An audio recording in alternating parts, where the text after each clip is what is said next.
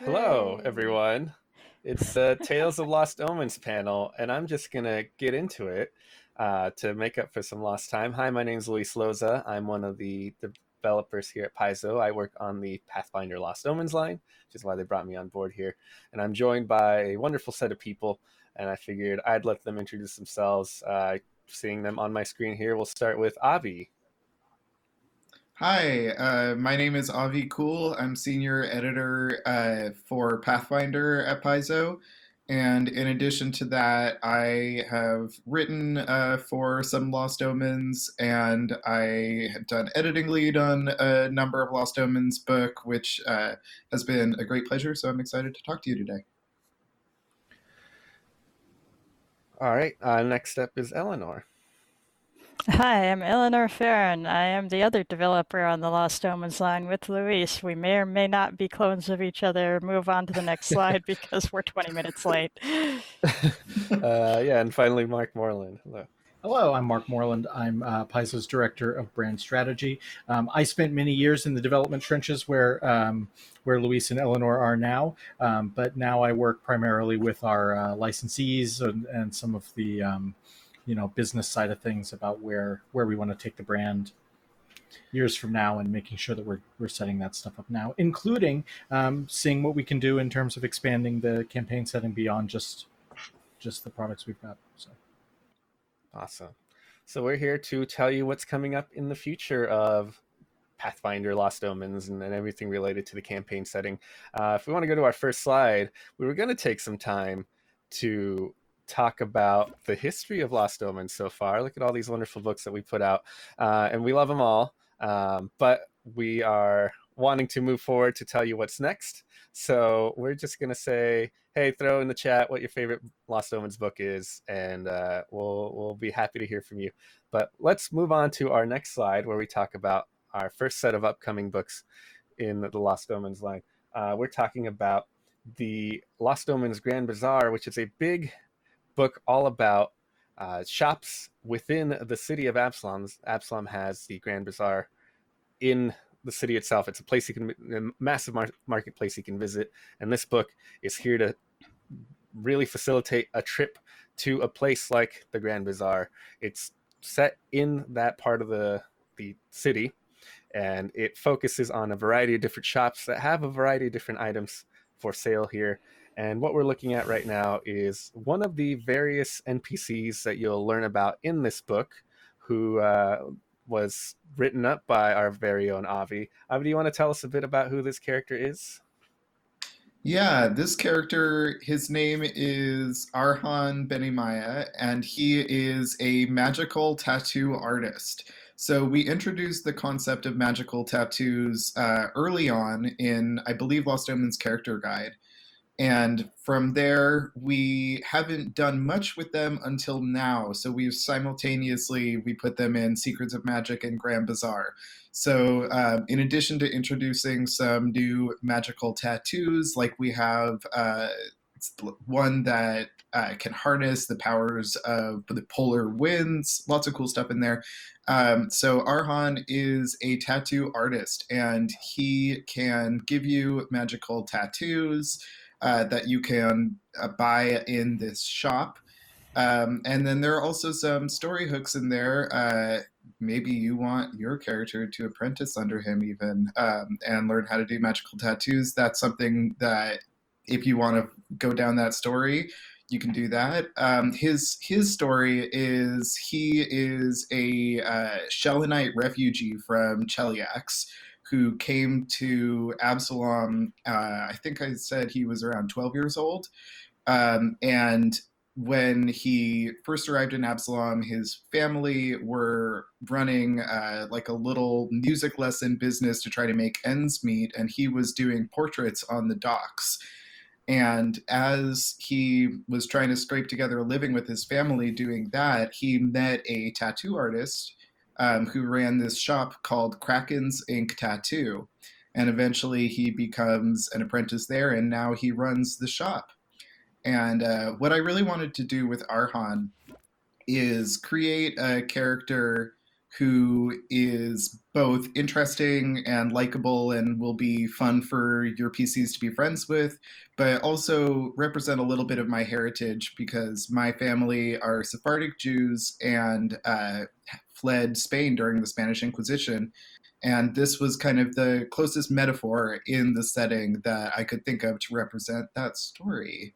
So, and then I also did a little bit of research into historical tattooing pigments and methods, which you'll see in there. And yeah, I hope you all enjoy that. Oh, and nope, I forgot one last thing. He also does bartering on the side. So there are a variety of interesting relics from travelers all over the area. Relics in the general sense, not in the rules sense, that you can find in that shop as well.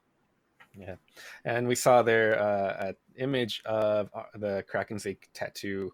I think that was a stall that points you from the Grand Bazaar to where the proper shop is. He, Arhan has like a, I think if I remember right, a kobold buddy that runs the yes. the booth that says, "Hey, here's cool tattoos you can get. Go talk to Arhan, and he'll get you the hookup." Um, yeah, so there are, I think I last counted 23 different main shops featured in this book, each of them with their own NPCs and images of said NPCs, uh, their shops, a lot of backstory about who these characters are, and a lot of uh, information on the shop, as well as some plot hooks for when the time comes that the players decide, hey, let's go buy some stuff. And someone asks, hey, what's the shopkeep's name? You can have one ready to go and ask, you know, shopkeep, have you heard any rumors around? They, they have story hooks ready to go for you. So uh, if we go to our next slide, we get to actually look at uh, one of the tattoos that Avi mentioned, which is the uh, Arctic Vigor tattoo. Um, it's a pretty cool thing when when you have it. It allows you to unleash blasts of, of cold wind, and, and the greater version also like reduces uh, the effects of cold uh, around you. So there, there are a lot of different items. They're kind of scattered throughout these different shops. We like to imagine looking through the different book or through the book, you'll, you'll find a variety of different items. It's not just all weapons in one place and then all magical armor in the next and so on. They're they're they're really mixed up, and it's kind of to encourage a, a, window shopping feel. Like you're moving through the different shops and see something that might catch your eye, like this interesting tattoo. Uh, but the the other cool thing that we feature in this book, if we look at our, our next slide, is, is, a set of archetypes. Uh, one of which is the spell trickster, uh, Spell Trickster draws from something that was featured in first edition Pathfinder, which were magic tricks. You could take specific spells and augment them in specific ways beyond just their normal capabilities. And the Spell Trickster is, is an archetype that's available to any spellcaster. Uh, so you can take things like Mage Hand, which normally just lets you pick things up and suddenly use it to pick locks and, and disable traps and stuff. Or you can cre- use your mirror image to create a flanking buddy for your, your allies and stuff like that. So there's more than just items to be found. There, there's lessons to be learned within the Grand Bazaar. that just a lot of stuff that, that you can get while, while you're here.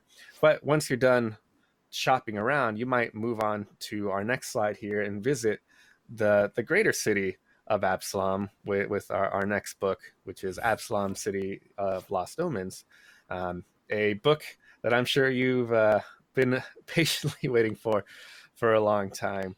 Uh, Absalom is the city at the center of the world. Uh, Mark, do you mind telling us a little bit about what makes Absalom so important and why it gets its own book?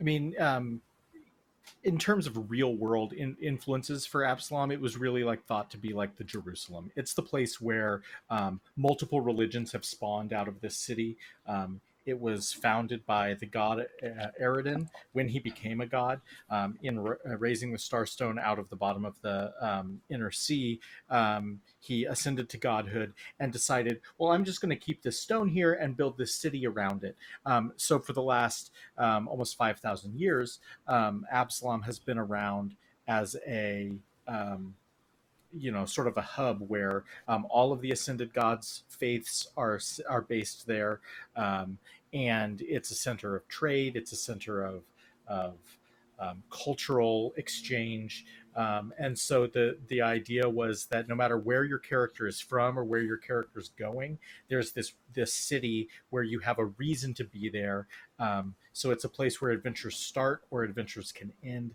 um, depending on what your ultimate goal is so that's that's sort of the history of, of Absalom Yeah. and, and what it's about.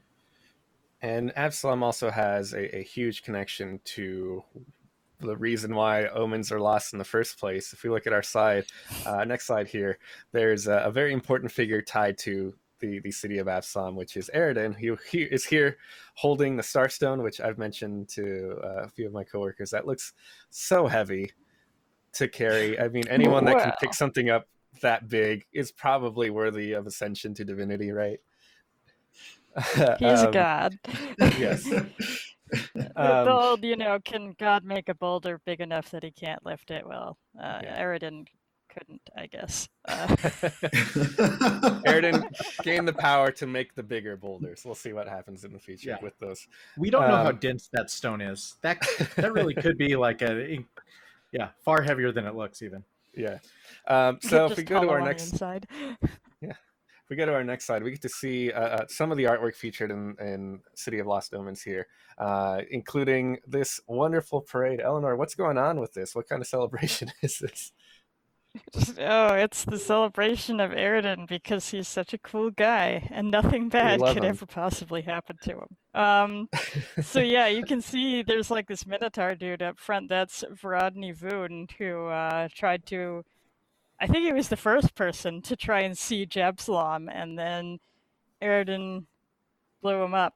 Um, he didn't actually blow him up. He caused an earthquake and made everyone fall into a pit. Uh, but so you got a big parade, and that Aroden actor is going to smack that Vrodny Voon actor, and then behind them you've got Deskari, which is an a- an awesome demon lord to make a parade float out of. Uh, but yeah, they're they're parading Deskari around because Aroden beat him up too, although not well enough because he came back in. Wrath of the Righteous, which you can play on Steam now if you want to, and see what happened with Deskari. Um, Finish beating him up. but yeah, um, but yeah, this is a this is a big parade of all things Aroden with lots of streams and banners, and it actually looks pretty fun. Yeah.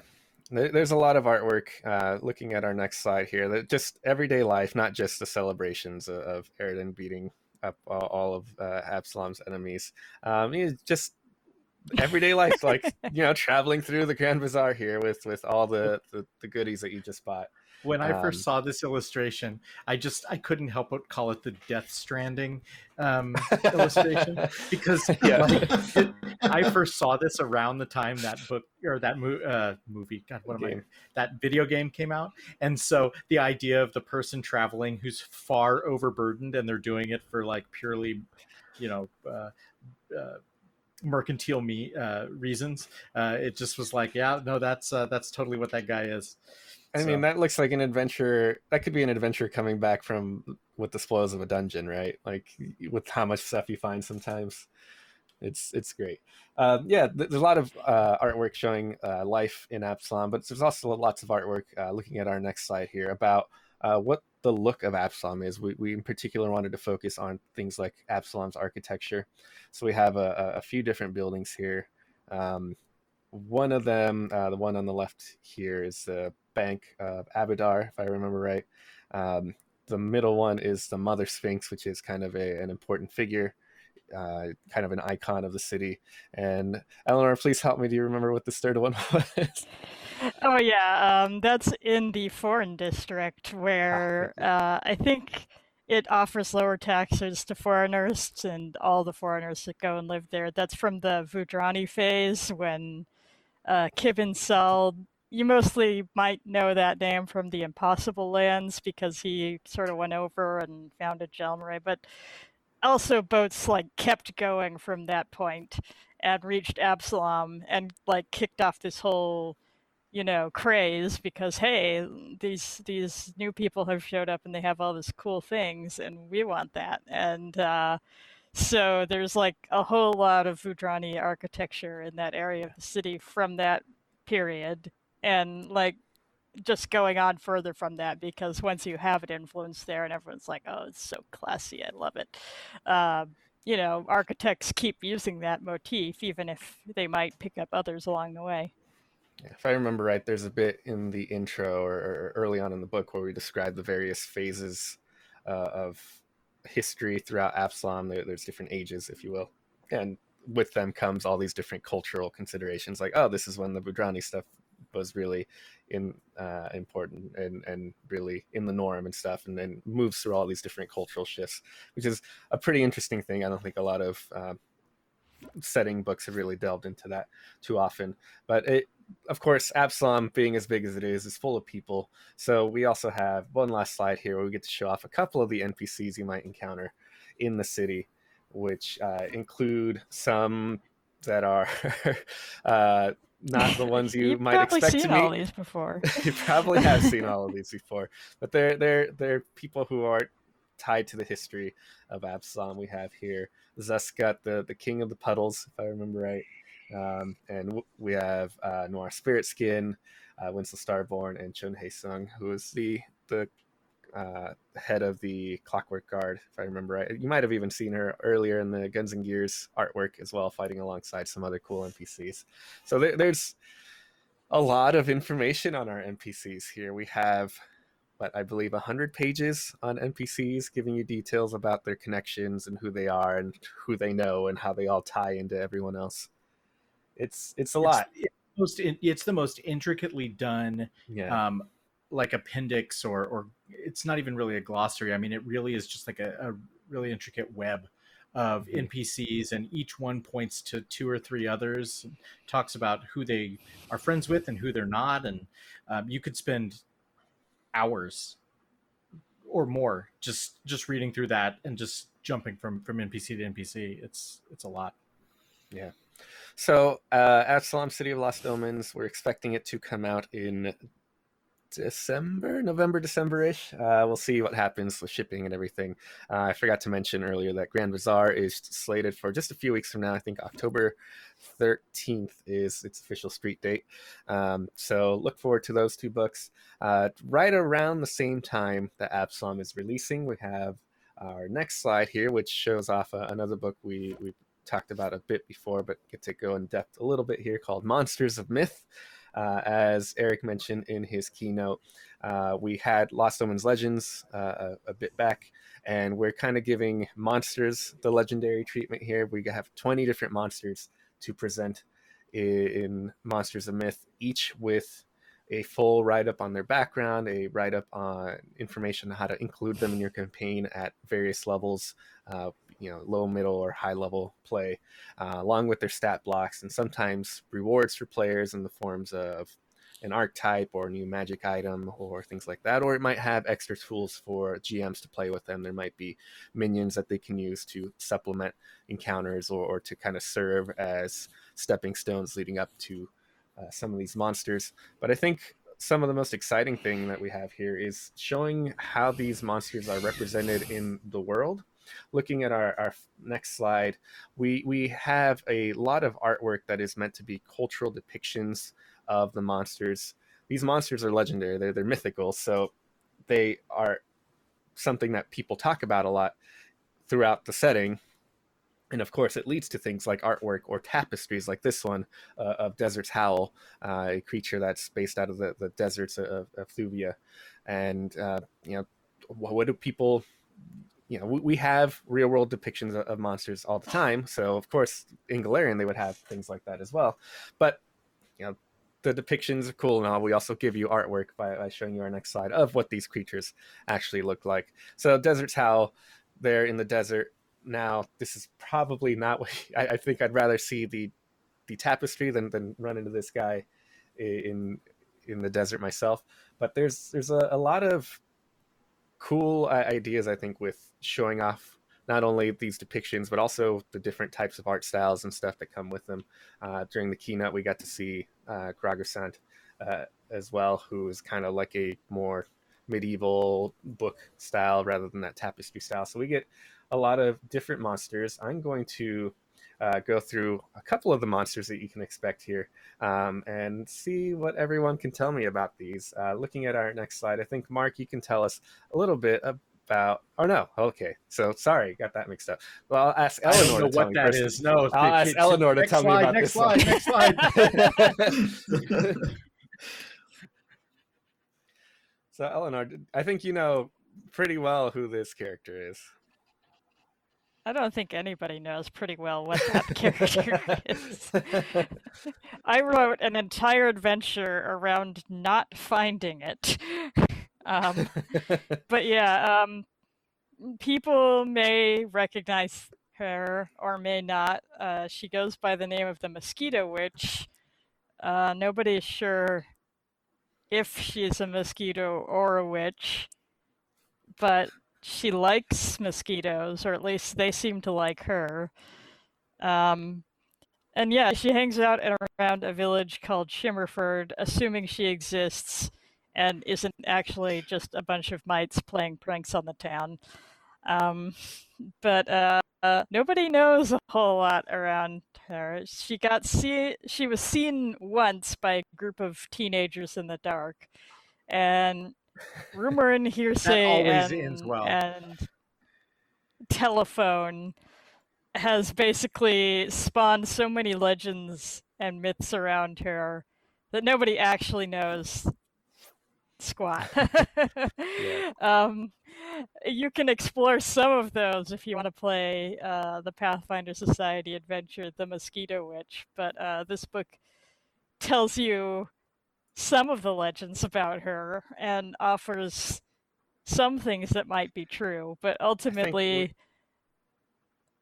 I think we even offer it provides conflicting... it provides yeah it provides a way for you to make your own version of the mosquito witch depending yeah. on which you believe or maybe she just doesn't even exist maybe she's just a prank could be uh, let's look at our next monster and see maybe if this is the one i was trying to get yes so this is fafnheir and i think mark you might know a bit more about fafnheir than you would the mosquito witch yeah i mean fafnheir is is like the the the Uber um, uh, Uber driver. Yes, uh, no, is the is like the the pinnacle of is the is the is the um, the Erlinorm. You know, he's the mm-hmm. you know the the the pinnacle of of Linnormdom, um, and uh, so you know we've got a whole nature and culture all about. Um, uh, or in the in the setting all about uh, killing these things to become a king. So um, I imagine there's there's a lot of, of opportunity for this. We've actually got a piece of um, web fiction coming down the road where where um, uh, Jake Tondro wrote a uh, an old English style um, uh, epic uh, written from Fafnheir's uh, perspective uh, describing a major event in the history of the world. So um, that's something for folks to look forward to when this book gets gets closer. Um, is some some pretty fun um, fun fiction um, around him for sure. Uh, so Fafnheir and Mosquito Witch represent some monsters that we kind of have already established in, in the setting. We also have a lot of, of, new monsters here. Half of the book is kind of established creatures, and half is new monsters. And one of these is this one here, Taljjae. Uh, Avi, how comfortable do you feel talking about Taljjae? Do you know? Yeah, I can talk about Taljjae. This yeah, was one of my favorites. It's one of my favorites in the book. I did not have the luck or the time really to read the entire book cover to cover when I was editing it, but I did edit this one.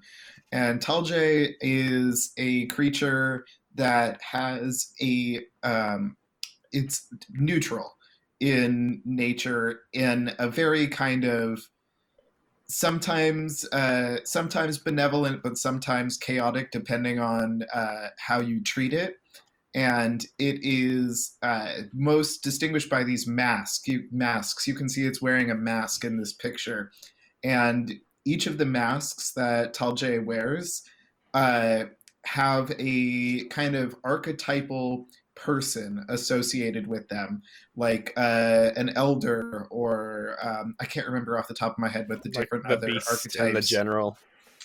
Thank you. The yes, noble. yes.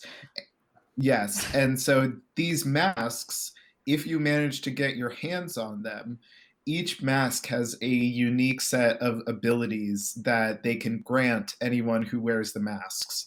And if you manage to impress Taljjae, it will potentially give you one of the masks as a gift. So if you come across this monster, don't kill it.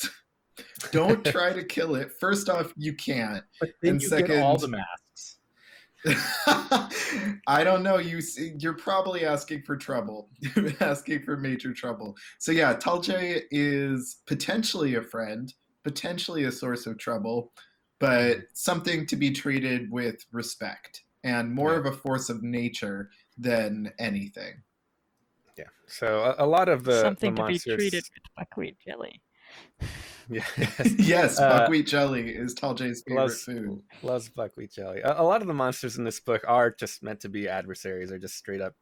Some of them straight up evil creatures, but some of them we wanted to give a, a bit of nuance or, or interesting wrinkles. So, so Taljjae is, is one of those where it's like you might just never fight it. You might never need that stat block, but or sometimes you might even win Taljjae over and Taljjae fights beside you, and having that stat block with it uh, will help the GM figure out okay, what how much have I ruined my own encounters by by doing You that. can do that with, Uh, with Fafnheir as well. If, if you want Yeah. Fafnheir to fight with you, yeah, you'd totally do that.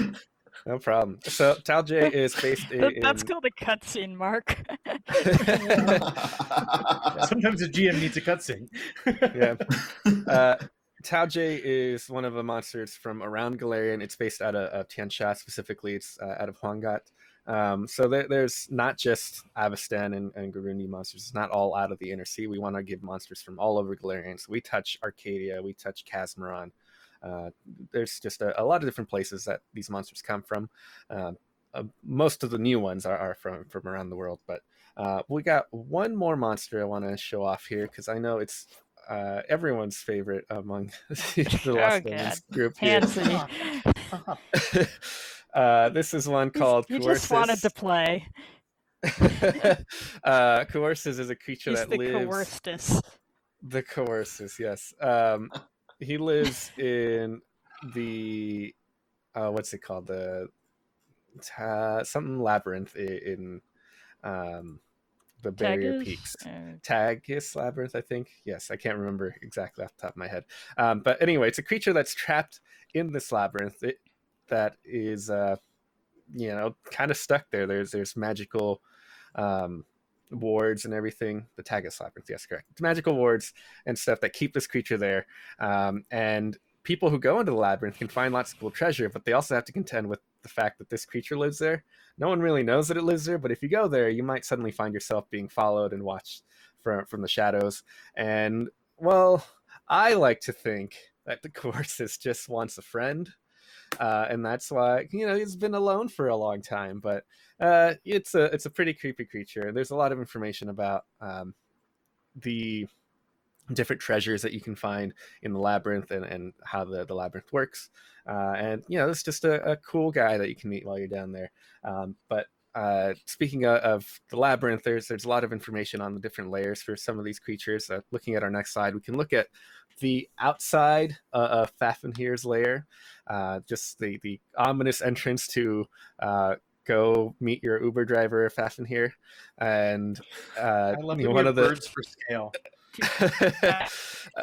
um, the uh, the the book has information on what to find in, in such layers. So it tells you a bit of the, the things you can find in Fafnheir's layer. It doesn't map it out or anything, so GMs can use that as they like. But it also tells you some of the, the treasures you can find inside, like uh, our next slide here, which is the, the magical sword riddle. It's a, a legendary sword that is apparently probably the best dragon slaying sword, uh, if not one of the you know top ten for sure. Uh, that is just very good at, at slaying uh, dragons. So of course, Fafnheir, not wanting to deal with that, has ca- uh, claimed it and kept it in his hoard. So if you manage to sneak in, you might be able to get that sword and then fight Fafnheir with it. Uh, so you know it's one of the, the various treasures you can find here in, in Monsters of Myth. Uh, and uh, I think we can move on to our next slide to talk about uh, the last book that we can talk about here is Knights of Lastwall, which is I think actually slated for uh, spring release next year, April ish uh, at the moment. We don't have too much artwork yet because this book is in production, but this is a book, uh, much like the Pathfinder Society Guide, all about the organization, the Knights of Lastwall. So when Tar-Baphon broke out of jail and blew up an entire nation, it was a huge blow to the people of Lastwall and, and everyone working to defend Golarion for, from the Whispering Tyrant. But they were resolute and and decided to move on and, and continue their campaign and, and reformed and they formed the Knights of Lastwall. And this book is all about the organization, about what it takes to become a member of the Knights of Lastwall, the different factions and and training that you can get among the knights. It, it updates some of the existing Knights of Lastwall archetypes, like the Knights Reclaimant or, or the Knight Vigilant, with with new archetype feats, and of course gives you a lot of background on the various NPCs, important figures, and, and, and campaign hooks that are part of this.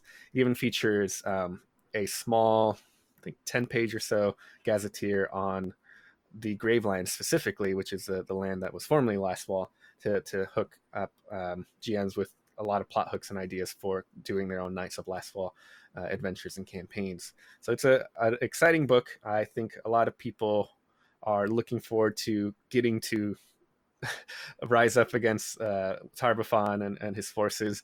Uh, Avi, I know you're currently editing this book. Tell me some of your some of the fun things that you've seen in this book that you're you're excited for people to see in the future. Yes. So, first off, this book is so well written. It's just been a real pleasure to edit. So, I wanted to shout out both the freelance and the development process.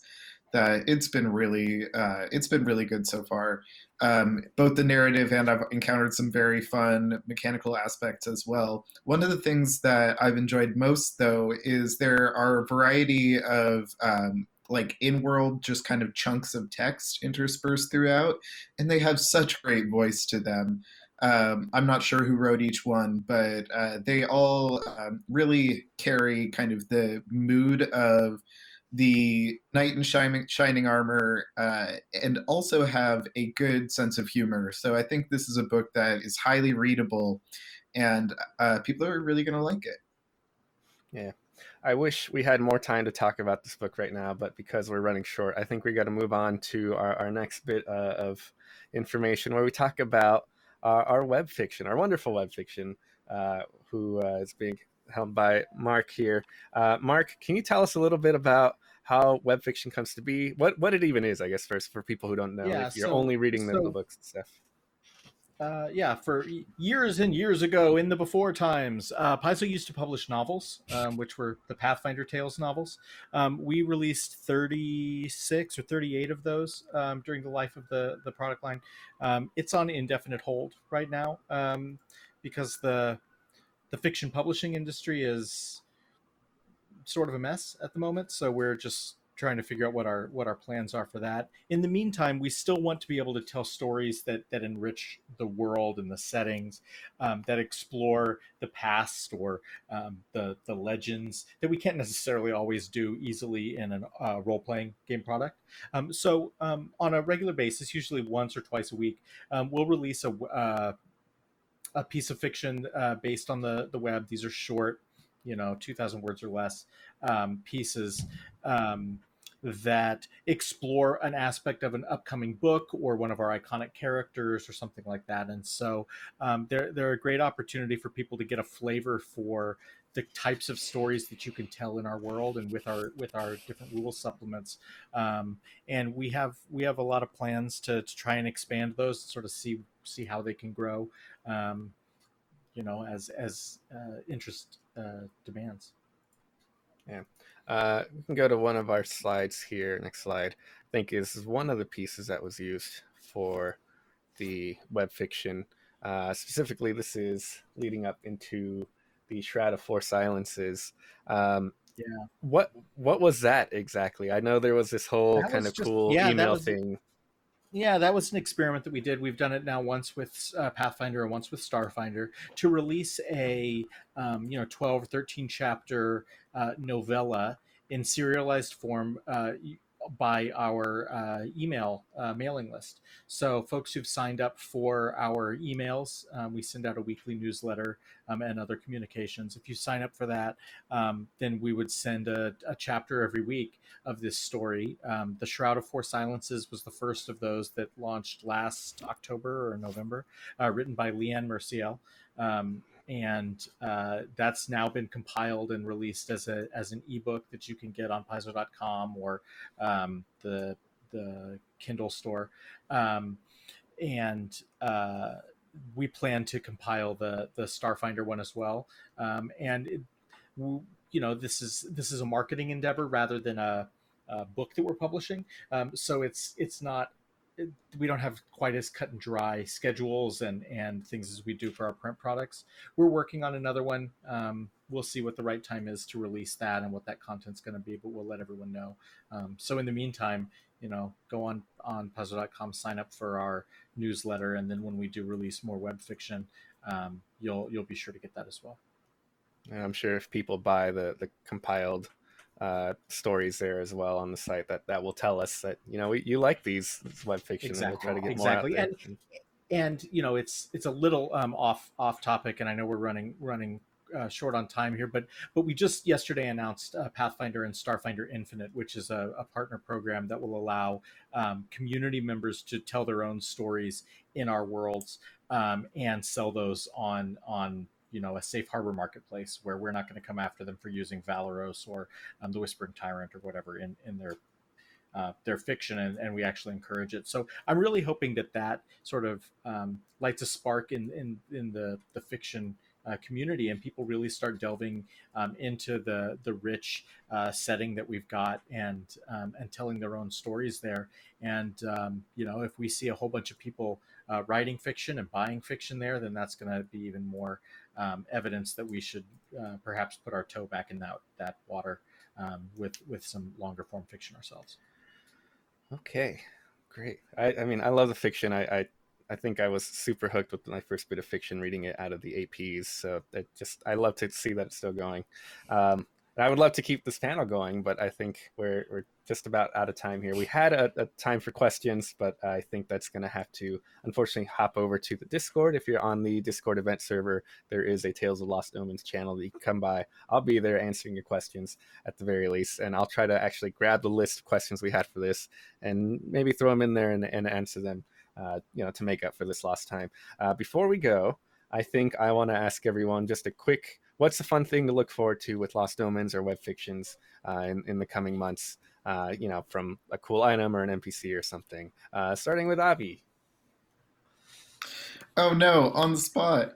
Um, oh geez. Uh, Here, I'll, I, I can think, say mine. I can say mine. I think then, you should go first. Okay, I'll go first uh, and I might end up stealing yours, Avi. There's a a, a different uh, set of squads and stuff with, uh, with throughout the the Knights of Lastwall uh, that you know just banded together like hey this this group and this group and they kind of all do their own thing and one of them is a group uh, of sprites that have gathered together to become a sprite cavalry they they ride around on their corgi mounts and are known as Wing Squad and help support the Knights of the Lastwall in forests and stuff like that. So I think a lot of people will like learning about Wing Squad when that book comes out.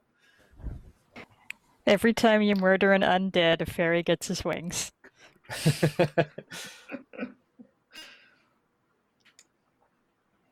yeah, I think I am. Oh, go ahead, Mark. No, you you were already oh. going in before. Yeah. okay. Yeah, I think I am still the book that I keep talking about, and the book that I'm most excited for is Grand Bazaar. Um, I think you will all be uh, really entertained by the items. That's one of the things that's so great about that book is some of the items are really quite funny. Like there's some eel related items in that book. Look forward to some eel related items. That's going to be mine. Great. Um, I guess I'm next. Uh, yeah, I was going to say. Uh, I think that uh, one thing that's sort of emerged in the web fiction over over the last year or so has been a, a, little through line of some some little breadcrumbs that are being dropped by um, primarily one author who sort of started doing it on her own, and then I was like, "Hey, what are what are we what are we pointing toward here?" Um, and we've got some interesting. Um, thoughts about what's actually going on in the in the background and where that comes to fruition and where it leads whether that's in uh, stays exclusively to web fiction or um, leads somewhere else into a different type of product uh, down the road i don't know um, but uh, keep an extra close eye on on that and i'm interested to hear what uh, theories the internet uh, comes up with All right, Eleanor, do you got something? Uh, sure. There's an item in Grand Bazaar. Uh-huh. Actually, there's two swords in Grand Bazaar that I really like, but Oh, I'm only yes. going to give you one. Um, there's an item in Grand Bazaar where um, it's a sword, and if you take the sword and you put it in your mouth, you turn into a wolf that has a sword in its mouth. So if you want to be uh, the Great Wolf from Dark Souls, or you know the Pokemon Zacian or Wolf Link or whatever, you can get that sword and do that. It's gonna be great. So Well- good. Thanks everyone for joining us. Thank you to my fellow panelists for uh, helping us out with telling everyone what's next in Lost Omen. So everyone have fun at Gen Con, and uh, we look forward to uh, talking to you again later. Bye bye.